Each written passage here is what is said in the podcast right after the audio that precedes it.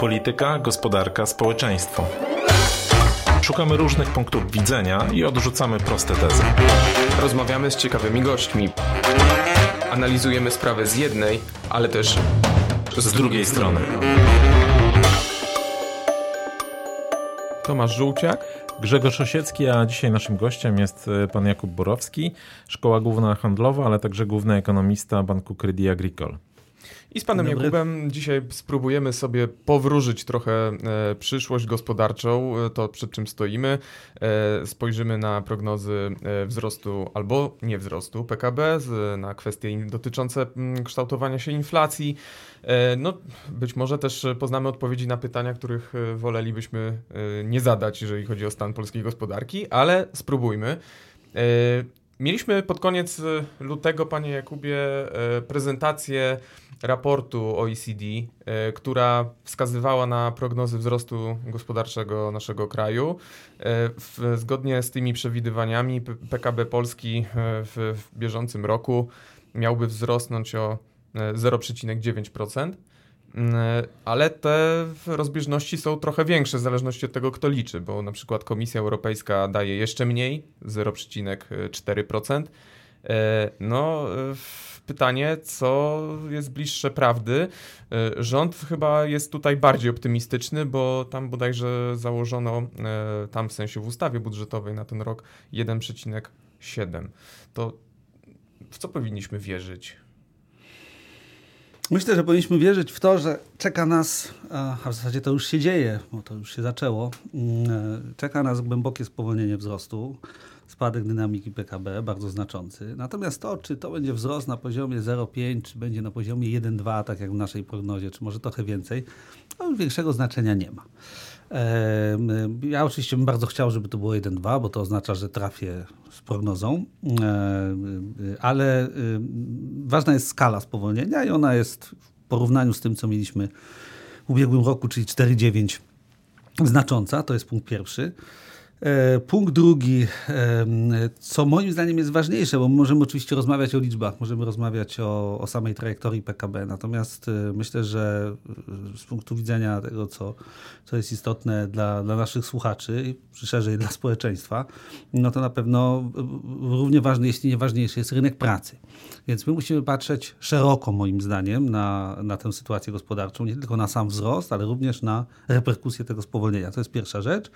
I druga rzecz, mm, no jednak musimy też trochę też patrzeć na poziom, czyli na te tendencje, które obserwowaliśmy w ostatnich kwartałach. One były bardzo ciekawe, dość zaskakujące. W zasadzie wszyscy ekonomiści byli zaskoczeni.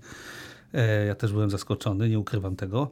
E, mianowicie ten spadek PKB, który się dokonał od pierwszego kwartału do kwartału czwartego, skumulowany, był bardzo znaczący. To było 3,7%, 3,7%.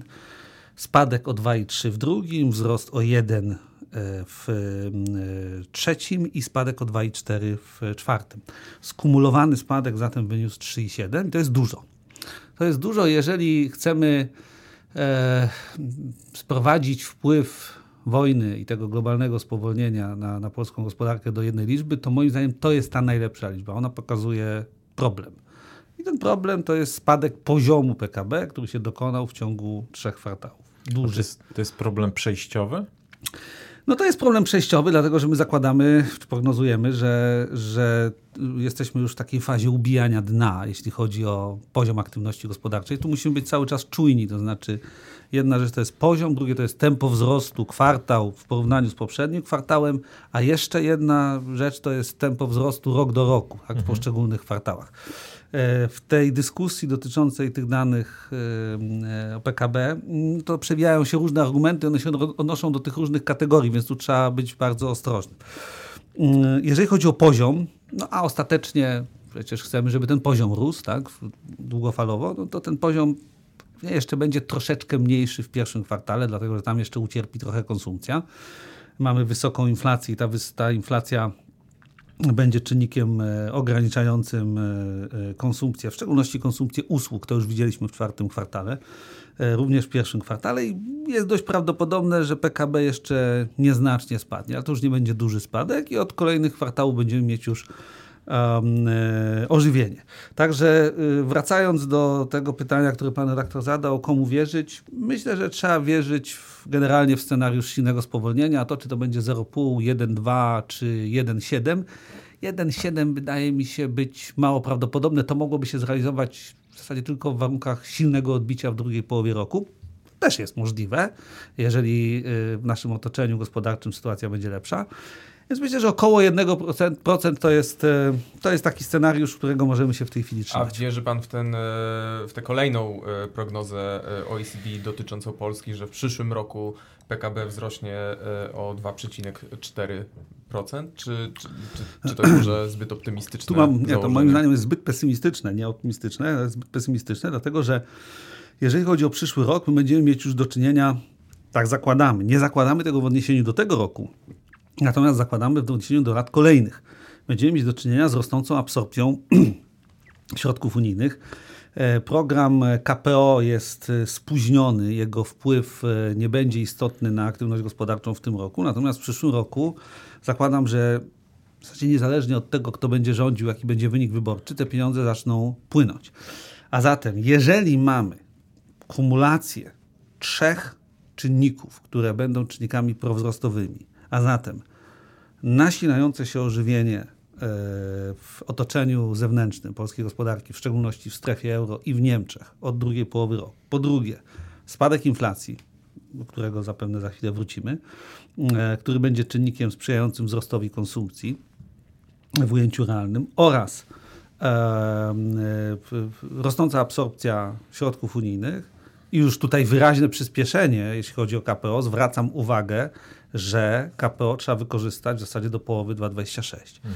Więc y, to by oznaczało, że 2024 będzie rokiem y, wyraźnie szybszego wzrostu niż y, rok 2023. I moim zdaniem no to będzie w okolicach, nasza prognoza to jest w okolicach, w okolicach 3, powyżej 3%. Także precyzyjnie, żebym nikogo nie okłamał 3-1 mamy, więc troszkę wyżej niż OECD, to też nie jest jakaś, jakaś duża różnica, ale to już jest wyraźne przyspieszenie w stosunku do tegorocznego 1-2. A to chciałem zapytać o taki jeszcze bardziej długofalowy scenariusz. Na ile pandemia, a w tej chwili wojna, no z tym, że my staliśmy się państwem frontowym, mogło zmienić takie scenariusze gospodarcze dotyczące Polski i tego, jakie będzie, jak wysokie będzie nasze potencjalne PKB, jakie PKB możemy mieć w kolejnych latach? No, do, do niedawna, można powiedzieć, byliśmy rozpieszczani, tak? bo to było w okolicach 4 albo 5%. Y, taki mieliśmy wzrost jeszcze wcześniej, a czy w tej chwili to jakby no, będzie jakaś trwała obniżka? Ja na razie, jeśli chodzi o wzrost potencjalnego PKB, y, dostrzegam raczej pozytywny wpływ wojny.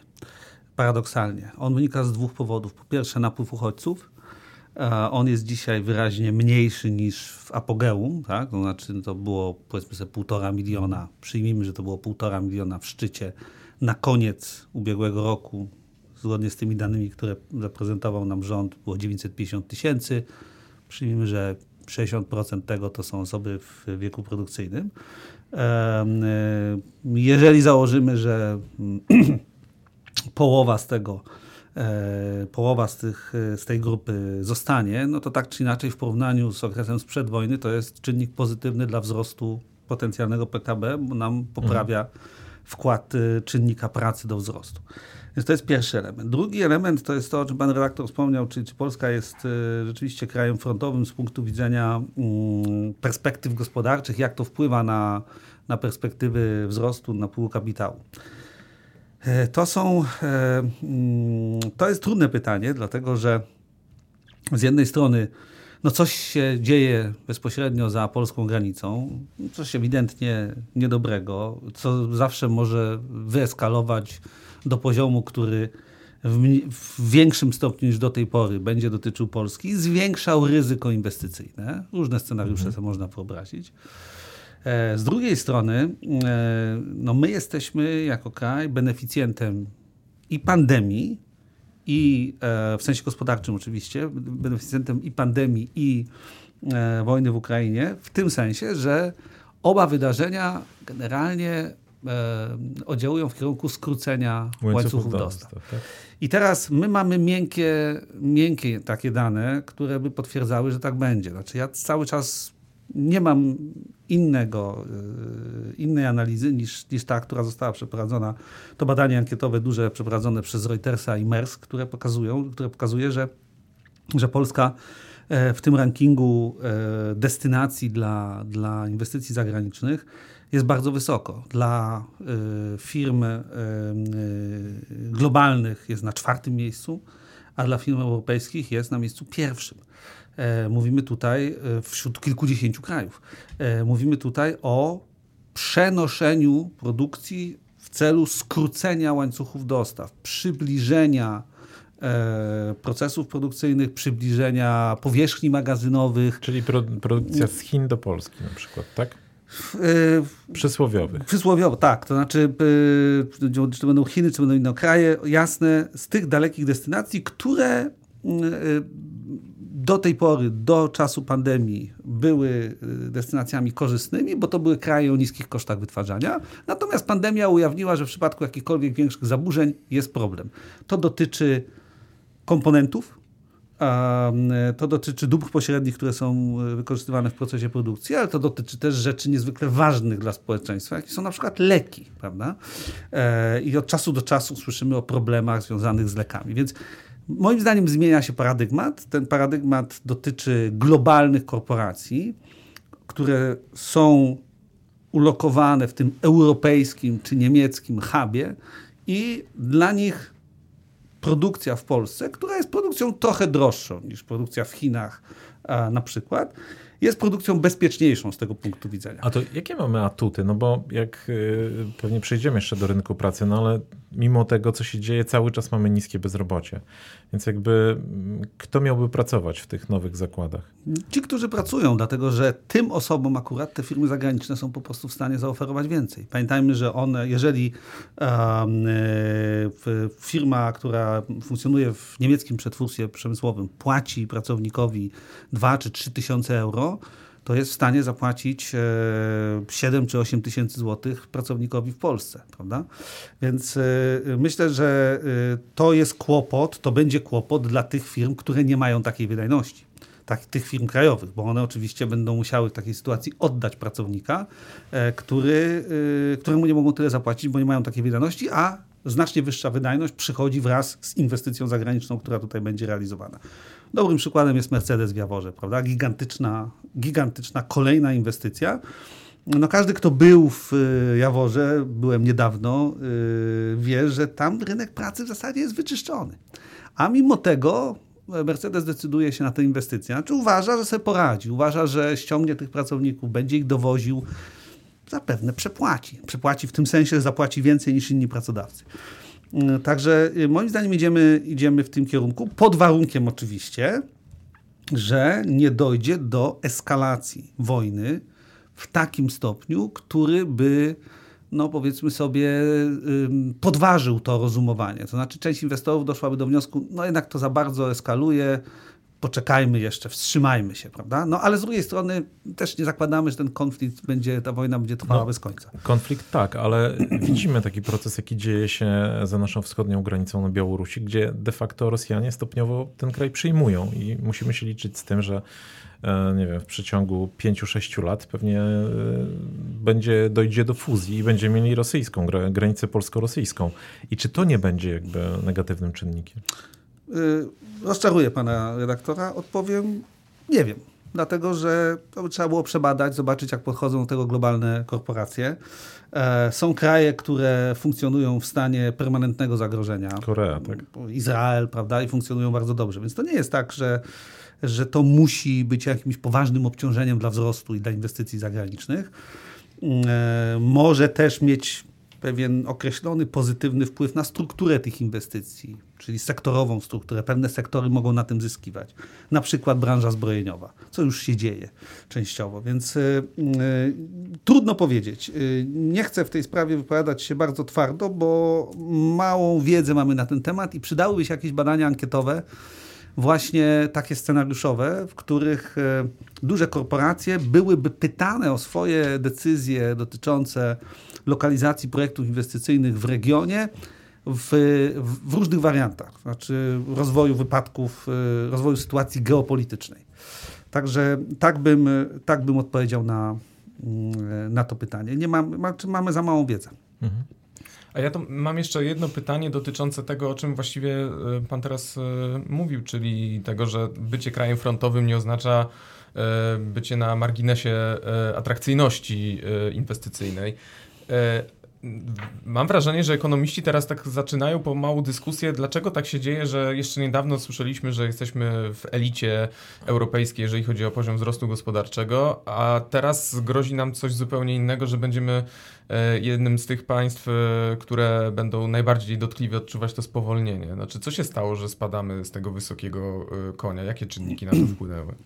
Po pierwsze, to był wysoki koń, tak jak pan E, redaktor powiedział. To znaczy, my rośliśmy za szybko. To był wzrost zbyt szybki w stosunku do potencjału. Mamy do czynienia zatem ze spowolnieniem, które jest pożądane z punktu widzenia przywracania równowagi makroekonomicznej w gospodarce, ograniczania presji inflacyjnej. Natomiast drugi, y, y, y, druga sprawa, o którą pan redaktor zapytał, czyli co się takiego stało, no mieliśmy do czynienia z bardzo silnym wstrząsem podażowym, czyli ze wzrostem cen surowców energetycznych, który wpływał bezpośrednio na sytuację finansową firm, bezpośrednio na sytuację finansową, dochodową gospodarstw domowych poprzez wyższą inflację, pośrednio również dlatego, że jak mówimy, to jest taki żargon, filtrował się do, do pozostałych cen, do cen usług i nadal to ma miejsce jeszcze, e, ograniczając realny popyt, czyli można powiedzieć, że to taka klasyka, tak? To znaczy, jak się studentom opowiada, jak wygląda szok podażowy, no to on tak właśnie wygląda. Znaczy, rosną ceny nie dlatego, że rośnie popyt, tylko rosną ceny dlatego, że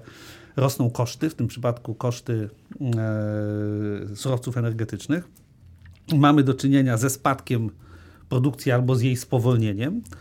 E, i zwykle jeszcze mamy do czynienia z pogorszeniem wyraźnym sytuacji na rynku pracy. U nas to nie następuje, bo równocześnie mamy te tendencje demograficzne, które są niekorzystne, czy bardzo niekorzystne, i one sprawiają, że e, no nawet jeśli e, w, w, niektórych firmach mamy kilka takich spektakularnych przypadków, które w mediach są, były szeroko opisywane, w niektórych firmach mamy do czynienia ze spadkiem zatrudnienia, to następuje rotacja, znaczy to, to, to zatrudnienie uwalniane w tych firmach, które sobie nie radzą z tym wstrząsem, mają silny spadek rentowności w wyniku wzrostu kosztów, te, te osoby często znaczy, znajdą pracę w innych branżach. Przypominam, warto o tym, warto o tym ciągle mówić, że mamy e, co miesiąc, na razie do tej pory, ostatnie dane, 100 tysięcy e, ofert pracy. Nadal. Niedużo mniej niż przed wybuchem wojny. E, liczba wakatów w relacji do liczby pracujących w trzecim kwartale to był 1% i to, było, to, były stosunkowo, to był stosunkowo wysoki odsetek na tle historycznym. Więc e, w tej gospodarce nadal występuje niezaspokojony popyt na pracę.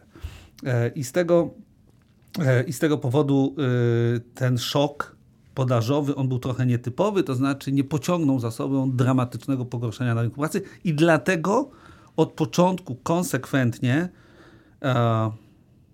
nie odmówię sobie tej, tej drobnej e, takiej e, uwagi. Dzisiaj Paweł Borys mówi o miękkim lądowaniu, ale my o tym miękkim lądowaniu powiedzieliśmy ponad pół roku temu, tak, że ono będzie, gdzieś w maju chyba, albo nawet wcześniej.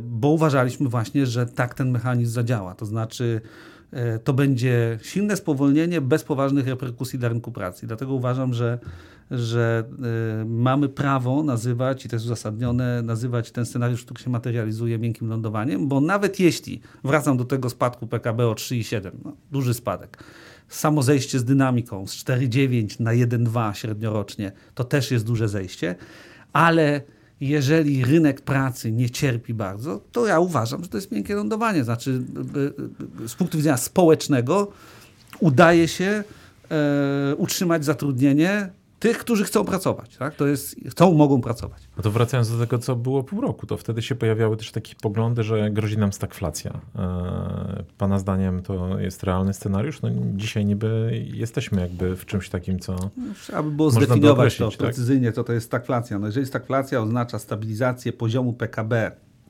albo jego spadek e, przy silnym wzroście inflacji, no to to się już zdarzyło. Tak? To znaczy mieliśmy spadek PKB i mieliśmy wzrost inflacji, więc to jest taki scenariusz stagflacyjny. Więc to już, to już mamy, tylko my za chwilę z tego będziemy wychodzić. To znaczy my już za chwilę będziemy mieć ożywienie, za chwilę, dla mnie chwila to jest jeden kwartał w tym mhm. przypadku, więc za chwilę to ożywienie się zacznie, e, a jednocześnie będziemy mieć do czynienia z dezinflacją, tak? czyli spadkiem inflacji, czyli równocześnie nastąpią korzystne procesy. Yy, no nie chciałbym, żeby to tak zabrzmiało, że ja bagatelizuję problem inflacji, że tu wszystko jest dobrze, bo nie jest dobrze. Mamy bardzo wysoką inflację, inflację, która z nami zostanie na, yy, w istocie na kilka lat. Yy, I to jest poważny problem związany z kształtem polityki monetarnej. Natomiast jeżeli chodzi o realną sferę gospodarki, to jeżeli ten scenariusz się zrealizuje, czyli te liczby, które przedstawiłem, wzrost o 1,2 w tym roku, wzrost o 3,1 w przyszłym roku. Nieznaczny wzrost bezrobocia, o tym żeśmy jeszcze nie mówili. Yy, mamy 5,5, mówię o bezrobocie rejestro, bezrobociu rejestrowanym e, na koniec e, tego roku w porównaniu z 5,2 w roku ubiegłym, czyli nieznaczny wzrost. Jeżeli to wszystko się zrealizuje, no to jest, powiedziałbym, scenariusz umiarkowanie dobry, jeśli e, weźmiemy pod uwagę niepewność, z jaką zmagaliśmy się, e, formułując te prognozy w momencie, kiedy wybuchła wojna. Ja miałem takie déjà vu wtedy, to znaczy to była sytuacja podobna do wybuchu pandemii. I w jednym, i w drugim przypadku nie mieliśmy żadnych doświadczeń z tym związanych. No Musieliśmy zaprognozować sytuację gospodarczą przy gigantycznej niepewności, nie tylko niepewności dotyczącej samego przebiegu wojny, wpływu tej wojny, ale również tego, jak zareaguje polityka makroekonomiczna. Ona w pandemii zareagowała w sposób nieoczekiwany dla nas wszystkich w zasadzie, tak? Programy e, wsparcia dla firm, e, tarcza antykryzysowa, e, reakcja polityki pieniężnej i również w przypadku wojny, e, jak ta wojna wybuchła, też nie mieliśmy dobrego wyobrażenia na temat, jak będzie rząd reagował. Natomiast potem pojawiła się cała masa działań, które były mocno niekonwencjonalne. To ja mam takie trochę pytanie obok, ale to bardzo mnie ciekawi. E, no bo jest pan ekonomistą i jak wielu innych analityków ekonomicznych, no, zajmuje się takim stałym formułowaniem prognoz, ocenianiem tego, co się dzieje w gospodarce. A na ile tego typu wydarzenia wytrącają was jakby z takich utartych torów i na ile wymuszają pozyskiwanie nowych kompetencji? No bo rozumiem, że no, tak naprawdę oceniacie, nie wiem, wzrosty produkcji, kursy spółek giełdowych, różne tego typu wskaźniki, a potem się okazuje, że przychodzi pandemia i musicie się interesować wskaźnikami śmiertelności, lockdownem albo w tej chwili potencjałem militarnym. Jakby na, na, jak wygląda takie pozyskiwanie kompetencji i na ile głęboko musicie eksplorować takie obszary? Co, e, jaką porcję wiedzy musicie pozyskać? No to jest taki przyspieszony proces uczenia się. Oczywiście my nigdy nie osiągamy takiego poziomu wiedzy eksperckiej, który pozwalałby nam dyskutować ze specjalistami w danej dziedzinie. E, pamiętam, jak wybuchła pandemia, douczałem się regularnie w każdy piątek na webinarach doktora Grzesiowskiego. To było, ja się wyłączałem wtedy, moja rodzina wiedziała, że mnie nie ma przez dwie godziny i słuchałem e, tego webinaru gości, których doktor Grzesiowski zapraszał, analizy tych tendencji pandemicznych.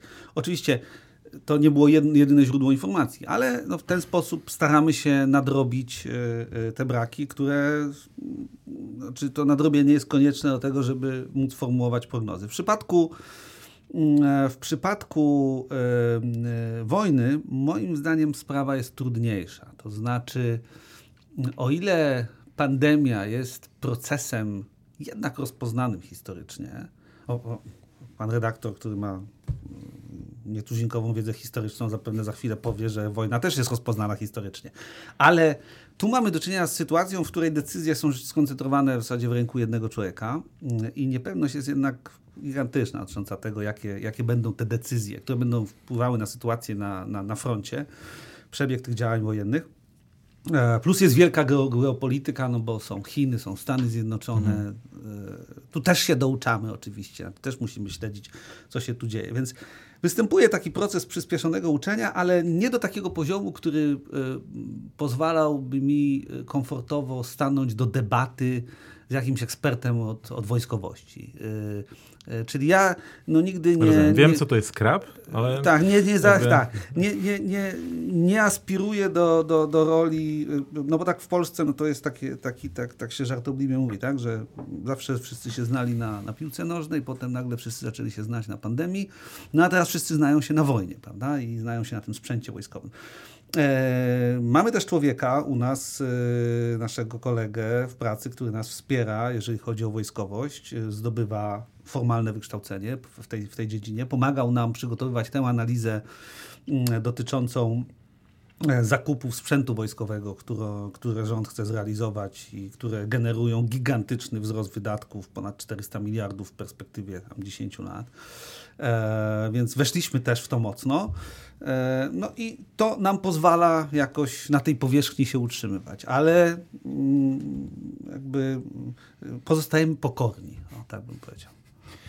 To ja bym chciał z Pana pomocą sfakt-czekować wypowiedź ministra Patkowskiego, który, y, z Ministerstwa Finansów, który stwierdził, że w marcu oto zaczęła się dezinflacja. Y, czy faktycznie? No nie mam jeszcze danych za marzec, więc rozumiem, że pan minister antycypuje to, co się wydarzy w marcu, jakie będą te dane. No, taka jest nasza prognoza rzeczywiście od marca ze względu na efekty ubiegłorocznej niskiej bazy w lutym, które podbijają wskaźnik inflacji. Nasza prognoza na luty to jest 18,8. Od, e, od marca zaczynamy rzeczywiście z tą inflacją schodzić szybko. Baza jest na tyle, na tyle podbita, na tyle wysoka potem w marcu, że raczej trudno sobie wyobrazić taką sytuację, że ta inflacja nie zacznie spadać od marca. E, to, że ta dezinflacja będzie, czyli, czyli proces stopniowego spadku inflacji, to powiedzmy sobie jest niekontrowersyjne.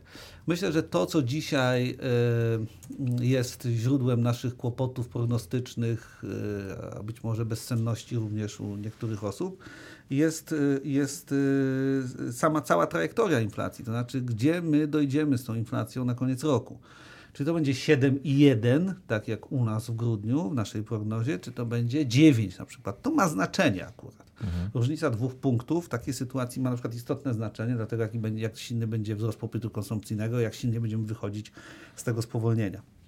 Tu myślę, że jest większa niepewność. Znacznie, radykalnie mniejsza niepewność dotyczy tego, czy w marcu rozpocznie się dezinflacja. To możemy, tu z panem ministrem mogę się e, zgodzić, natomiast możemy oczywiście dyskutować na temat, e, na temat tego, jak szybko będziemy schodzić z tą inflacją, jakie będą konsekwencje dla na przykład polityki pieniężnej. A to jeszcze chcieliśmy zapytać, a jakie będą konsekwencje tej dezinflacji dla Kowalskiego? No bo dzisiaj na razie widzimy sytuację, w której znaczy spadek inflacji brzmi świetnie, tak? No ale to tylko oznacza, że ceny rosną wolniej po prostu niż e, wcześniej, a mamy sytuację, w której pensje za inflacją nie nadążają. No to właśnie jest kluczowa sprawa z punktu widzenia trajektorii ożywienia. To znaczy, kiedy te dwie linie się przetną, czyli kiedy się przetnie linia obrazująca dynamikę cen i dynamikę płac. W naszej ocenie przetną się w trzecim kwartale, czyli powiedzmy sobie od drugiej połowy roku będziemy już w tej relatywnie dobrej sytuacji, w której dynamika płac w całej gospodarce, no, cała gospodarka nas interesuje, to śledzimy z miesiąca na miesiąc w sektorze przedsiębiorstw, ale tak naprawdę interesuje nas cała gospodarka, e, że ona będzie wyższa niż, niż inflacja. Czyli e, proszę zwrócić uwagę, że my tu się możemy pomylić e, na różne sposoby. Tak? My możemy nie doszacować inflacji, możemy przeszacować spadek dynamiki płac tak? w, w drugiej połowie roku. Więc potencjalnych źródeł błędu prognozy jest tutaj sporo. Natomiast co do zasady zakładamy, że w drugiej połowie roku i patrzę tutaj na liczby w trzecim kwartale tempo wzrostu płac w gospodarce narodowej mamy 11,4, a inflację 10,6. No nie jest jakaś wielka przewaga, ale to już jest ten moment, kiedy gospodarstwa domowe nie będą już odczuwać tak bardzo tej przysłowiowej drożyzny. To znaczy, E, no już nie będą odczuwać realnego spadku doświadczać realnego spadku wynagrodzeń. To z kolei powinno mieć też pozytywny wpływ na nastroje konsumenckie, na skłonność do nabywania na przykład dóbr trwałego użytku, yy, dokonywania tak zwanych ważnych zakupów. Czyli no, czekamy cierpliwie na tą drugą, drugą połowę roku, yy, bo tamten krajowy czynnik ożywienia, jakim jest popyt konsumpcyjny, powinien zacząć już dokładać do wzrostu. To e... Trudno tu nie zapytać przy okazji o jakby tego, co się, czego oczekujecie po RPP w kontekście no, e, walki z inflacją? Ja odpowiem e, tak trochę w sposób niekonwencjonalny. To znaczy, mm, odwołam się nie do naszych prognoz, bo nasza prognoza nie jest specjalnie atrakcyjna, w tym sensie, że nie zakładamy zmian stóp do końca roku. One pozostaną stabilne, stopy bez zmian. Natomiast odwołam się do innych prognoz rynkowych, nie wskazujących źródła instytucji, żeby nie nie otwierać jakichś pól konfliktu niepotrzebnych. Natomiast e, są takie prognozy na rynku, które przewidują spadek stóp procentowych już w trzecim kwartale albo w czwartym.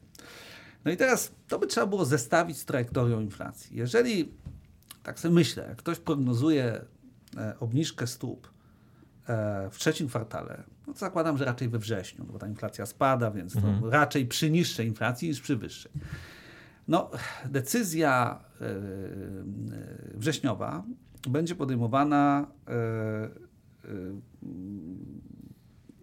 z wiedzą na temat tego, jaka była inflacja, wstępny szacunek w sierpniu no to będzie, nie wiem, 8-9%. Tak? No, powiem szczerze, trudno mi sobie wyobrazić obniżki stóp w sytuacji, w której inflacja jest na takim poziomie. Nie mówiąc już o wyższej, gdyby się okazało, że pomyliliśmy się z prognozą, idziemy jednak wyżej. Zwracam uwagę na błędy prognoz dotyczące inflacji w Stanach Zjednoczonych i w strefie euro. Rynek w ostatnim tygodniu pomylił się dwa razy, mhm. zarówno w odniesieniu do inflacji w Stanach, jak i w odniesieniu do inflacji I to e, w okazał się optymistyczny, tak? Tak, więc ta dezinflacja może postępować wolniej. I teraz, e, no ja nie bardzo widzę przestrzeń do obniżania stóp w sytuacji, w której inflacja jest na poziomie 8, 9, 10%. E, gospodarka, co bardzo ważne, bo to jest w tej naszej prognozie, gospodarka przyspiesza. Koniunktura się poprawia. My mamy dzisiaj mnóstwo argumentów, na rzecz tego, że ta koniunktura się będzie poprawiać. Po pierwsze, poprawia nam się koniunktura w przetwórstwie i w usługach w strefie euro i globalnie w Stanach Zjednoczonych, a ostatnie dni przyniosły bardzo silne odbicie koniunktury w Chinach.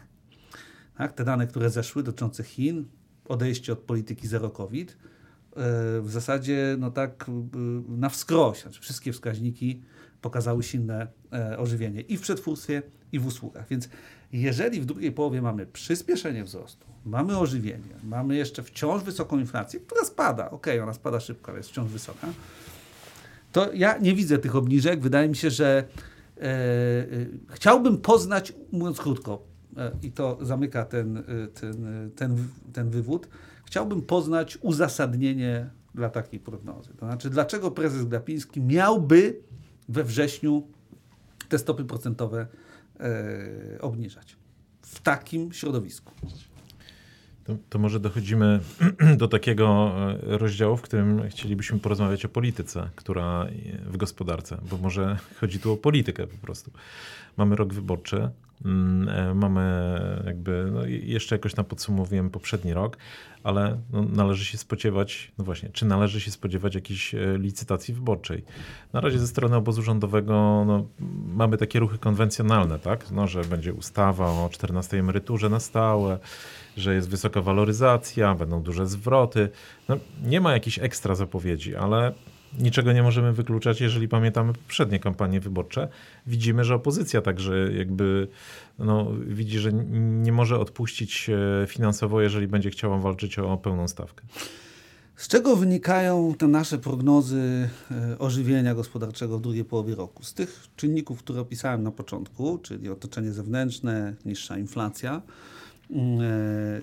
poprawiające się perspektywy generalnie. Natomiast jest jeszcze jeden element, właśnie ten, o którym pan redaktor wspomniał, czyli my zakładamy jednak pewne transfery socjalne, które zostaną zrealizowane. Roboczo zakładamy transfery w skali odpowiadającej 15 emeryturze i waloryzacji 500 plus o 40%, czyli z 500 na 700 plus. To mamy w naszej prognozie jako czynnik oddziałujący w kierunku wzrostu konsumpcji w drugiej połowie roku. Kiedy to będzie? O tym decydują, zadecydują moim zdaniem względy taktyczne. To znaczy yy, rząd będzie yy, tak to rozkładał na osi czasu, żeby maksymalizować yy, pozytywny wpływ tych decyzji na wynik wyborczy.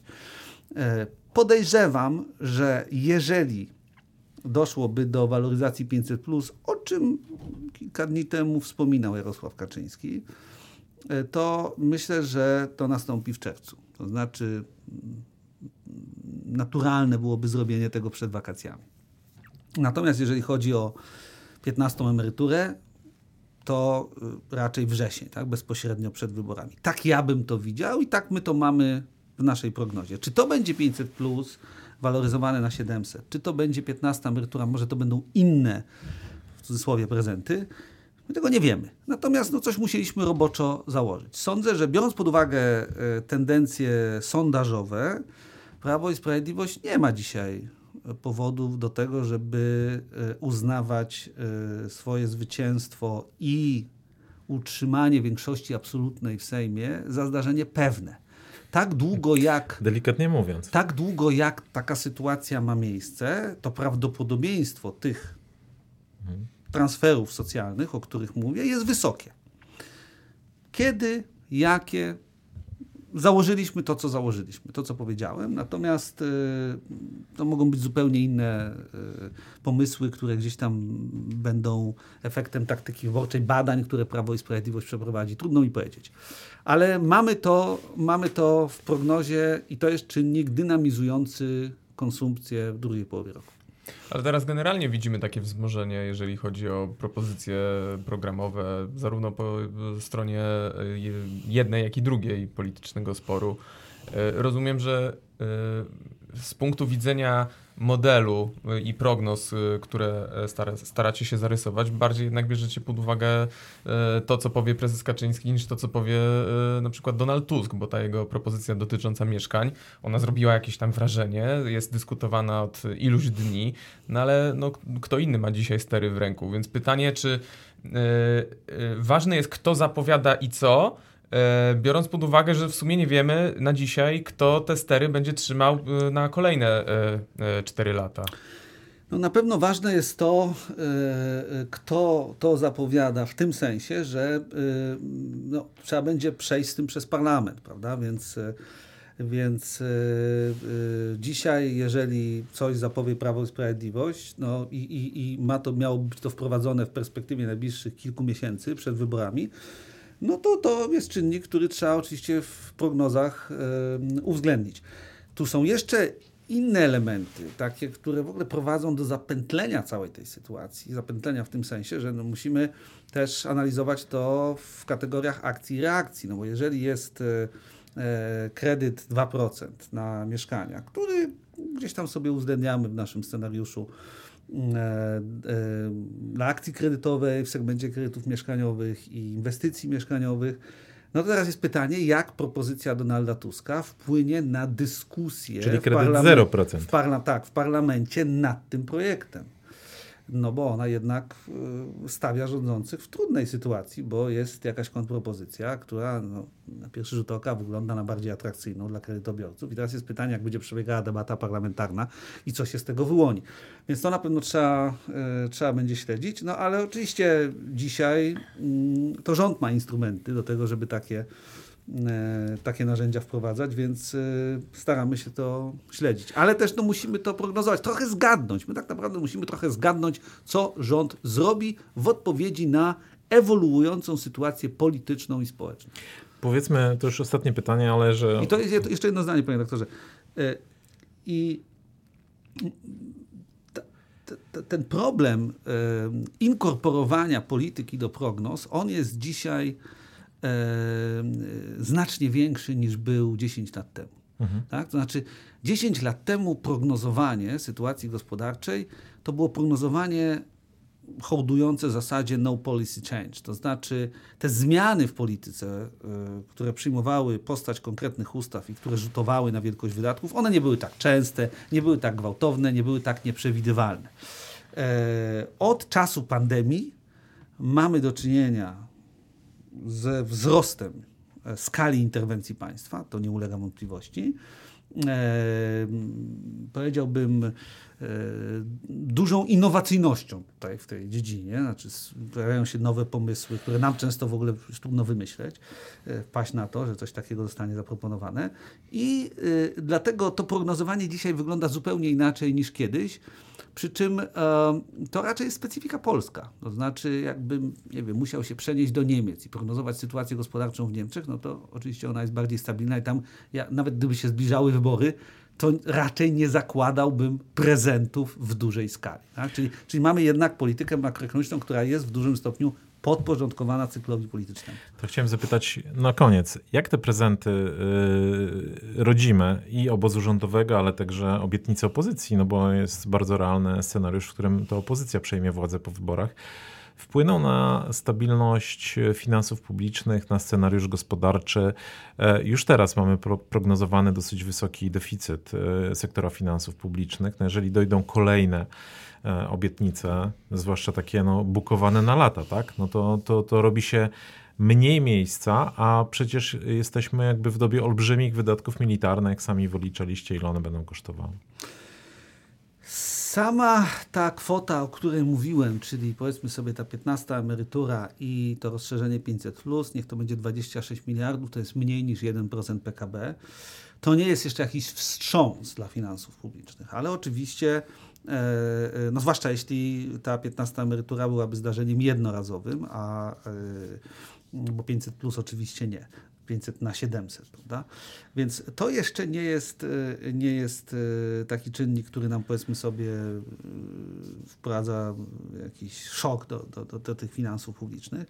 Natomiast oczywiście no, to by oznaczało trwałe zwiększenie wydatków. Sądzę, że to będzie pogłębiać te tendencje, które już obserwujemy i one są niekorzystne ewidentnie, polegające na tym, że mamy pewne grupy społeczne, które y, za to płacą. Płacą niskim wzrostem albo po prostu spadkiem realnych wynagrodzeń. Myślę przede wszystkim o sferze budżetowej.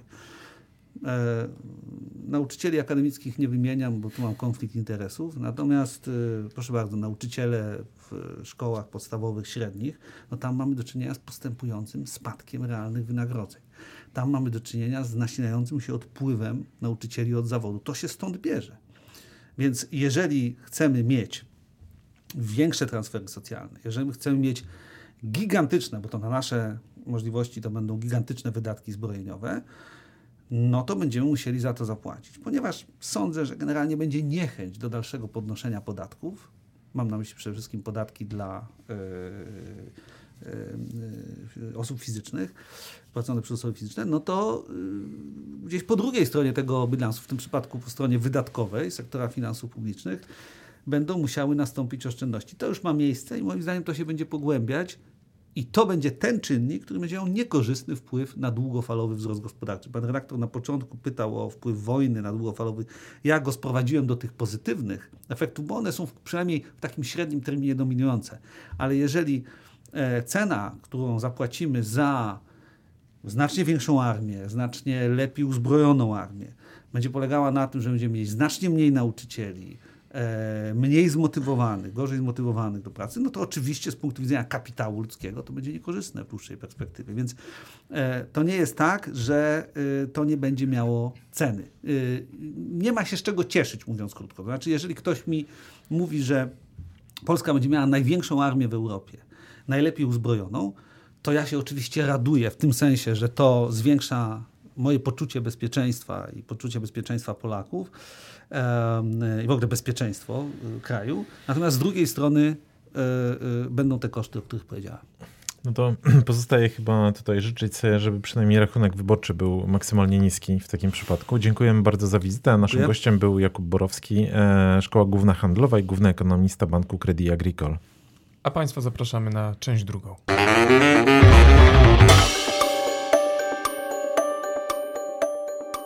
W drugiej części porozmawiamy o tym, jak w merytoryczny pojedynek wchodzi w tej chwili kampania wyborcza i wydaje się, że to będzie pojedynek merytoryczny, ale nie tylko w kontekście opozycja kontra PiS, ale także między poszczególnymi partiami opozycji. No tak, wygląda na to, że jesteśmy świadkami tego, jakie są reperkusje końca tego snu Donalda Tuska o jednej liście pod jego takim nieformalnym przywództwem. Zawsze się mówiło, że jedna lista powoduje to, że trzeba gdzieś będzie opiłować te najbardziej skrajne propozycje, a to z kolei e, będzie mm, e, podkopywało wiarygodność poszczególnych uczestników tej jednej listy.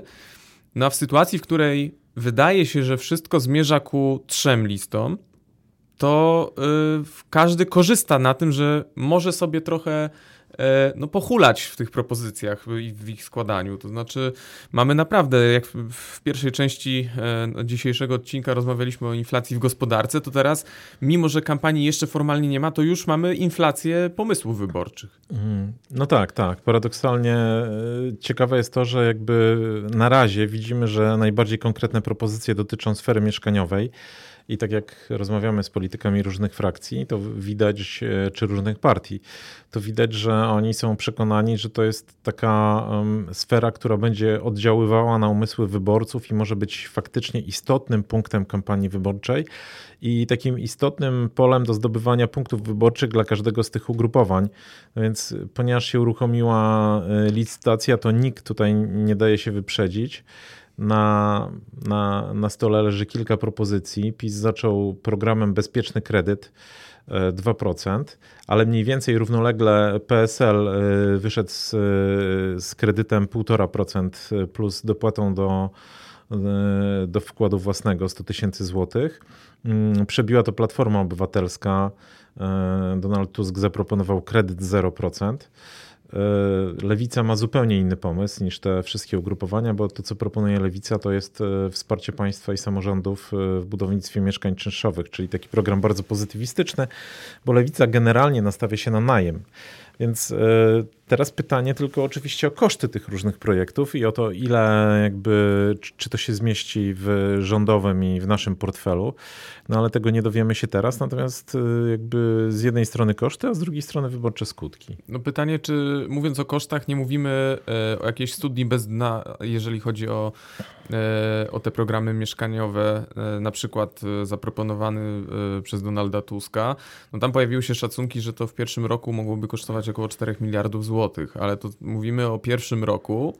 No bo 4 miliardy w ograniczonym zakresie. Okej, okay, ale 4 miliardy to wydaje się, że to nie jest dużo, jeżeli patrzymy na przykład na koszty 500, plus, tak, które jest ponad 40 no właśnie, miliardów. Tylko pytanie, co potem, bo, no bo, o ile nie będzie nałożony, nie będzie nałożony jakiś, e, e jakiś cap, e, jeżeli chodzi o to, kto może przystąpić do tego programu, jaki jest jego budżet, no to, no to te koszty będą puchły z roku na rok, jeżeli program okaże się sukcesem. Na logikę, jeżeli w pierwszym roku kosztuje 4, no to w kolejnym roku do tych osób, które skorzystały w pierwszym roku za 4 miliardy, dojdą kolejne za 4 miliardy, czyli będzie już 8, a potem pewnie będzie 12 i tak dalej, i tak dalej. Można to sobie prześledzić na szachownicy. E, więc na pewno, na pewno każdy projekt mieszkaniowy jest kosztowny. Zresztą pokazywały to już próby PiSu podejścia pod to mieszkanie plus nieszczęsne, tak? gdzie były takie pomysły budowy mieszkania plus środkami budżetowymi. Gdzieś tam kiedyś to przemykało, była taka koncepcja ministra Adamczyka. I no to wszystko się rozbijało o koszty, bo jeżeli wchodzimy jakby w masowe wsparcie budownictwa, wielkoskalowe, to faktycznie to są duże pieniądze budżetowe. Ale to chyba raczej pokazuje nam, E, że w tej kampanii jakby nikt się nie będzie ograniczał, bo wszyscy uważają, że stawka jest na tyle wysoka, że warto jakby licytować bardzo wysoko. No i tutaj mówimy o takich kosztogennych propozycjach, ale jednocześnie mamy e, e, sojusz Kosiniaka, Kamysza i Hołowni, którzy właśnie ogłosili wspólną listę spraw. Trzy sprawy takie no, bardzo pojemne do załatwienia w ciągu pierwszych 100 dni nowego rządu i potem kolejne trzy w perspektywie na całą kadencję. I z tych różnych rzeczy, które tutaj są przedstawione, E, bo tam są i kwestie e, uproszczenia e, podatków, w pewnym momencie jest propozycja pachnąca jednolitą daniną, e, są kwestie dotyczące edukacji, zielonej transformacji, to to, co się najbardziej przebiło, to jest propozycja z kategorii tych, no nazwijmy to światopoglądowych, czyli propozycja przeprowadzenia referendum w sprawie aborcji. No rozgrzały się tutaj twitterowe łącza do czerwoności, bo rzeczywiście ta propozycja e, zdążyła się najbardziej przebić, ale też najbardziej spolaryzować e, no nie tylko wyborców poszczególnych ugrupowań, ale także sam, sami politycy bardzo chętnie się odnoszą często w krytyczny sposób do tego pomysłu. Dla, dlaczego e, akurat tutaj taki jest kierunek? I w ogóle, czy to jest Twoim zdaniem dobry pomysł? Znaczy, wydaje mi się, że to jest rodzaj takiego uniku, tak? Znaczy, z jednej strony mamy deklarację PiSu, który scedował wszystko, jeżeli chodzi o kwestie aborcyjne na Trybunał Konstytucyjny i teraz no, tak e, trzyma się e, tej linii. E, z drugiej strony mamy deklarację, no, dosyć oczywiste stanowisko lewicy, ale także deklaracje do, Donalda Tuska dotyczące tego, że aborcja do 12 tygodnia powinna być legalna. No i tym kontekście i PSL, i Hołownia, którzy no, są bardziej konserwatywni światopoglądowo, znaleźli się no, pod takim, nazwijmy to, miękkim naciskiem, czy pod presją, tak? Znaczy, czy e, bronić dotychczasowego rozwiązania, proponować ustawę, powrót do kompromisu aborcyjnego, czy może jakby wyjść czymś, co co może pomóc zejść z linii strzału. I ja bym tak odbierał tą propozycję, e, jako zejście z linii strzału. To znaczy, no, to niech, niech wyborcy wybiorą, tak? No bo to jest tego typu stanowisko. Nie, nie mamy jasnego stanowiska w tym. Co więcej, wiemy, że często nasi wyborcy, bo pewnie część wyborców Hołowni e, jest za liberalizacją przepisów aborcyjnych, a część jest konserwatywna i wcale tego nie oczekuje. Podobnie jest w PSL-u. Więc jakby z tego punktu widzenia no to jest e, jakby ruch pod własny elektorat, pod pokazanie, że no nie unikamy tej kwestii, ale tak naprawdę unikamy można też się zastanawiać nad taką kwestią. Pomijając dyskusję, czy e, kwestia aborcji to jest temat w ogóle do poddawania pod referendum, e, to jest osobny temat, osobna dyskusja, ale e, czy Szymon Hołownia i Władysław Kosiniak-Kamysz nie osiągną przy swoim jednak w tej kwestii konserwatywnym raczej światopoglądzie że osiągną efekt odwrotny od tego, który sami by chcieli, tak? Bo cały czas się mówi, że od czasu mm, e, zanegowania przez orzeczenie TK tego dotychczasowego tak zwanego kompromisu aborcyjnego, no, wahadło poszło w ruch, wahadło aborcyjne i teraz e, może się okazać, że o ile uda im się dopiąć tę inicjatywę przeprowadzenia referendum, o tyle te wyniki mogą być mogą być dla nich samych, jako polityków, którzy wyznają tego rodzaju e, światopogląd e, e, lekko konserwatywny, no trochę być takim wotum nieufności, czy, czy powiedzenia nie. ja tak nie. nie uważam. Nie, wydaje mi się, że to z ich punktu widzenia to właśnie najważniejszym celem jest to, żeby nie musieć się w tej kwestii jasno wypowiadać. I Czyli to, chcą być propozycja... takim piłatem w kwestii aborcji. Umywają ręce, naród niech zdecyduje, a my to wdrożymy. Tak, ale to przecież naród i tak decyduje, czy poprzez, poprzez swoich przedstawicieli w Sejmie, czy nie. E, do tej pory mieliśmy taką e, przez e, wszystkie kadencje do tej pory, no mieliśmy raczej konserwatywne nastawienie, nastawienie w parlamencie do tej kwestii. Co więcej, no, ono było podzielane na przykład przez dużą część polityków Platformy Obywatelskiej punktem zwrotnym okazał się jednak ten pomysł PiSu, żeby oddać e, głos Trybunałowi Konstytucyjnemu w tej kwestii. No i orzeczenie Trybunału spowodowało, że wahadło zaczęło się przychyla, przychylać w drugą stronę i prawdopodobnie e, ten tak zwany kompromis aborcyjny został przez to orzeczenie e, przekreślony, a wcześniej on jednak dosyć stabilnie funkcjonował, bo no, nie było takiej siły, która byłaby go w stanie w parlamencie wzruszyć. Y, bo on zawsze wywoływał podziały wewnątrz klubów, nawet wewnątrz PiSu wywoływał podziały. Więc myślę, że to jest po prostu rodzaj takiego uniku. No, każdy będzie szukał e, tego typu ruchów, żeby z tematów dla siebie niewygodnych schodzić. A ta licytacja, bo, bo no, ona się jednocześnie toczy na dwóch polach. Z jednej strony to jest licytacja między opozycją a obozem rządowym, no ale z drugiej strony tak naprawdę to jest cały czas walka o to pole startowe między partiami opozycyjnymi.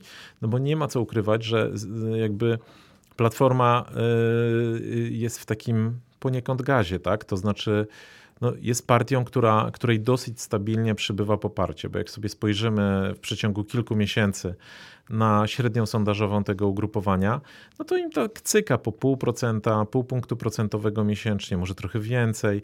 I ona sobie dojeżdża do 30, chce do końca kampanii jakby dojechać do PiSu, a być może przebić notowania PiSu. No, PiS, notowania PiSu fluktuują, a i podobną historię ma, mają ze sobą i e, ludowcy z Hołownią i Lewica, tak? Więc co więcej, tam się robi groźnie, bo im wyższe poparcie Platformy, tym jakby większe drapanie z tyłu głowy w tych ugrupowaniach, no czy gdzieś tam my nie będziemy pod progiem. Znaczy, jeżeli ludowcy połączą się z Hołownią, to taki wariant jest pewnie mało prawdopodobny, ale jeżeli nie, no to nie można tego wykluczyć. To samo może dotyczyć lewicy. No, że, rzeczywiście takie głosy e, na przykład w odniesieniu do lewicy się gdzieś pojawiają e, e, w szeroko rozumianej opozycji, chociaż tutaj mam wrażenie zgody nie ma co do tego, co do tej diagnozy, że lewicy faktycznie grozi to, że nie, nie przekroczy progu wyborczego i, i ten koszmar sprzed, sprzed lat się powtórzy dla, dla, tego, dla tej formacji. No on wtedy, e... wtedy ten koszmar jakby się zrealizował, no bo ona się podzieliła, tak? Ale póki co jednak mamy sytuację, w której no, mm, to, to porozumienie wyborcze wydaje się na razie stabilne i wszyscy, wszystkie te człony lewicy, czyli i, i to nowe ugrupowanie, które powstało z wiosny i z SLD, ale też partia Razem mają świadomość, że, no, no, że muszą być maksymalnie zwarte, żeby przeskoczyć 5%. I tak y, zaczęliśmy tę rozmowę od inflacji pomysłów. Y, myślę, że y, możemy też zakończyć taką konstatacją, że ta inflacja pomysłów ona będzie bardzo widoczna, mimo że formalnie kampania jeszcze się nawet nie zaczęła. No to jednak, jak rozmawialiśmy ostatnio, jak pamiętasz, z ważnym politykiem Platformy, no to można było usłyszeć takie e, e, zapowiedzi świadczące o tym, o czym mówisz ty Grzegorz, że Platforma czuje, że jest w gazie i czuje, że to jest taki moment, żeby trochę roz, rozhuśtać te swoje struktury terenowe, żeby pokazać PiSowi, że też umie w propozycje. I z tego, co słyszymy, tych propozycji, no to które, które Platforma być może będzie próbować wnosić do tych dyskusji kampanijnych jest ponad 20. E, co e, ma się przełożyć na mniej więcej taki wzór, jedna propozycja na tydzień. E, rozumiem, że pierwszym takim taktem był, była ta propozycja mieszkaniowa Donalda Tuska wyrażona w Pabianicach, ale myślę, że wiele wskazuje na to, że co tydzień będziemy świadkami kolejnej tego typu propozycji. No pytanie, czy one e, będą aż tak rezonować jak ta mieszkaniowa, no bo to była jakaś nowość, to było wpisanie w, w dyskusję, ale też wiemy, że jak jest za dużo pomysłów, no to one z czasem przestają budzić aż takie zainteresowane, a wręcz są postrzegane jako, jako mało wiarygodne. Ja myślę, że też tutaj się będą wykluwały po kolei, natomiast no, Platformie akurat udało się osiągnąć tutaj ten efekt, jakim było jakby takie przejęcie narracji, tak? No bo przecież Lewica ze swoim programem mieszkaniowym wyszła już dawno temu. PSL, tą ustawę taką potrójną, w której jest też ich propozycja mieszkaniowa, no, ogłaszał jakiś czas temu i w tej chwili jest na etapie jakby przygotowywania się do zbierania podpisów pod tą ustawą. PiS też wyszedł z tym projektem, więc z tego punktu widzenia możemy powiedzieć, że Platforma generalnie była praktycznie ostatnia, tak?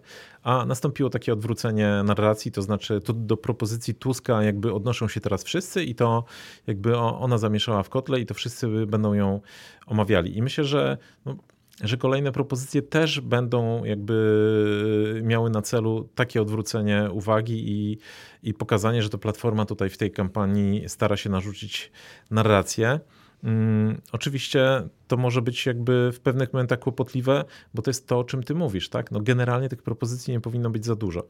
Pamiętamy, piątki Kaczyńskiego, no to piątka nie wzięła się z powietrza, no wzięła się stąd, że jakby przekaz powinien być maksymalnie prosty i do ogarnięcia przez wyborcę, tak? No czy nie ma sensu przy, przytłaczać go jakąś masą spraw. E, w 2014 roku, 2015 roku, jak e, PiS szedł do wyborów, to też nie miał jakby wielkiej liczby postulatów. To było 500+, plus, to było obniżenie wieku emerytalnego kwota wolna. No to, to, to było kilka takich propozycji, które były takimi plakatowymi i rozumiem, że taką plakatową propozycją Platformy jest ten teraz kredyt 0%. Pytanie oczywiście o jego koszty, o czym mówiliśmy, no ale pytanie co jeszcze ile do tego dojdzie propozycji takich, które jakby normalny wyborca, przeciętny wyborca spamięta i będzie w stanie o nich y, podyskutować przy rodzinnym stole. No i pytanie oczywiście, czy czeka nas kolejny przebój rodem z poprzednich kampanii, czyli takie symboliczne 500 plus. E, czy PiS na przykład e, powie wszystkim sprawdzam i, i, i, wyjdzie z propozycją, która po prostu zdystansuje wszystkich, wiedząc e, po prostu na ile może też sobie pozwolić, no bo opozycja bardzo często zarzuca PiSowi, że no, trudno się zorientować, jaki jest realny stan finansów publicznych, ale słychać było ze strony PiSu takie głosy, że o ile jeszcze w zeszłym roku, w końcówce zeszłego roku raczej nie przewidywano jakichś wielkich fiskalnych propozycji w tej kampanii, o tyle od jakiegoś czasu słyszymy troszkę inne głosy i że sztab rzeczywiście zastanawia się, e, e, gdzie e, coś zaproponować i, i te pieniądze, ten, ten strumień tych miliardów złotych jakoś ukierunkować. Więc myślę, że będziemy jeszcze świadkami wielu i propozycji, i, i kontrpropozycji oraz kampanijnych zakrętów i na pewno o tym wszystkim będziemy na bieżąco mówić w naszym podcaście. Ale to już w kolejnych odcinkach. Dziękujemy bardzo. Grzegorz Osiecki i Tomasz Żółciak. Polityka, gospodarka, społeczeństwo. Szukamy różnych punktów widzenia i odrzucamy proste tezy. Rozmawiamy z ciekawymi gośćmi. Analizujemy sprawę z jednej, ale też z, drugiej strony.